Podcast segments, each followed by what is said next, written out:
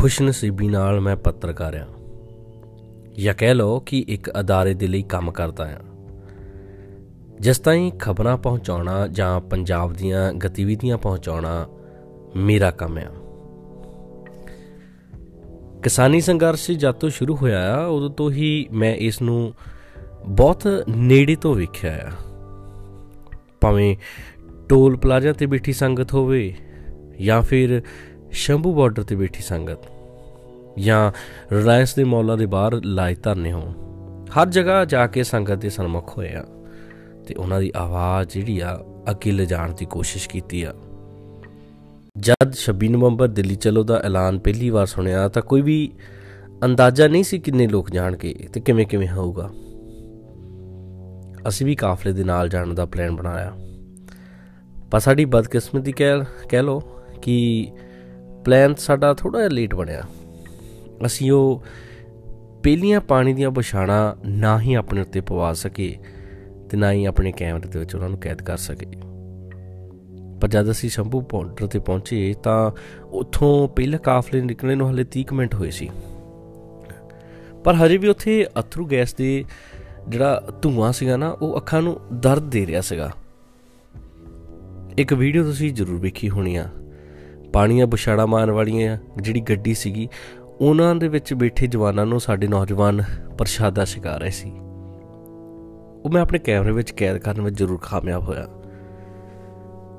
ਤਾਂ ਕਿ ਲੋਕਾਂ ਤੱਕ ਇਹ ਜ਼ਰੂਰ ਪਹੁੰਚ ਸਕੇ ਕਿ ਜੇ ਅਸੀਂ ਪਾਣੀ ਦੀਆਂ ਬੁਛਾੜਾਂ ਖਾ ਸਕਦੇ ਆ ਤਾਂ ਪਰ ਫਿਰ ਵੀ ਅਸੀਂ ਆਪਣਾ ਧਰਮ ਨਹੀਂ ਭੁੱਲੇ। ਕਾਫਲੇ ਦੇ ਨਾਲ ਚੱਲਦੇ ਚੱਲਦੇ ਕਰਨਾਰ ਦੇ ਟੋਏ ਹੋਣ ਜਾਂ ਫਿਰ ਅੱਗੇ ਲੱਗੇ ਬੈਰੀਗੇਟ।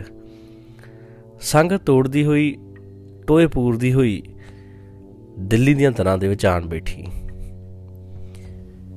ਮੀਡੀਆ ਵਾਲੇ ਸੀ ਤਾਂ ਬਾਰਡਰ ਦੇ ਬਿਲਕੁਲ ਨਜ਼ਦੀਕ ਜਾਣ ਦਾ ਵੀ ਮੌਕਾ ਮਿਲਿਆ ਬਹੁਤ ਵਾਰ।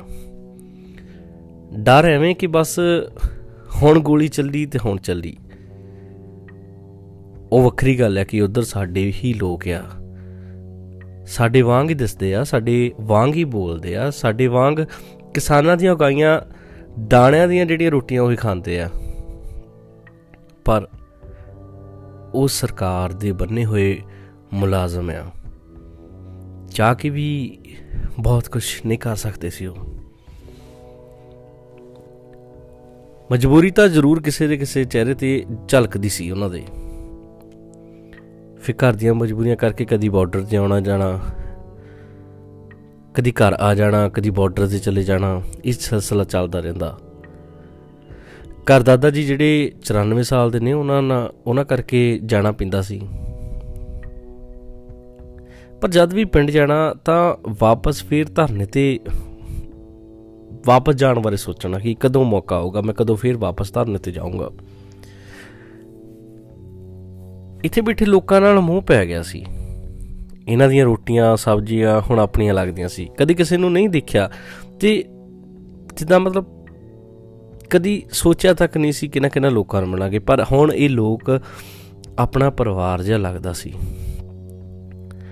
ਕਦੇ ਇੰਨੇ ਪੈਦਲ ਨਹੀਂ ਸੀ ਤੁਰੇ, ਪਰ ਸੋਈ ਢਾਬੇ ਤੋਂ ਮੇਨ ਸਟੇਜ 7-8 ਕਿਲੋਮੀਟਰ ਦਾ ਰਾਹ ਪਤਾ ਵੀ ਨਹੀਂ ਸੀ ਲੱਗਦਾ।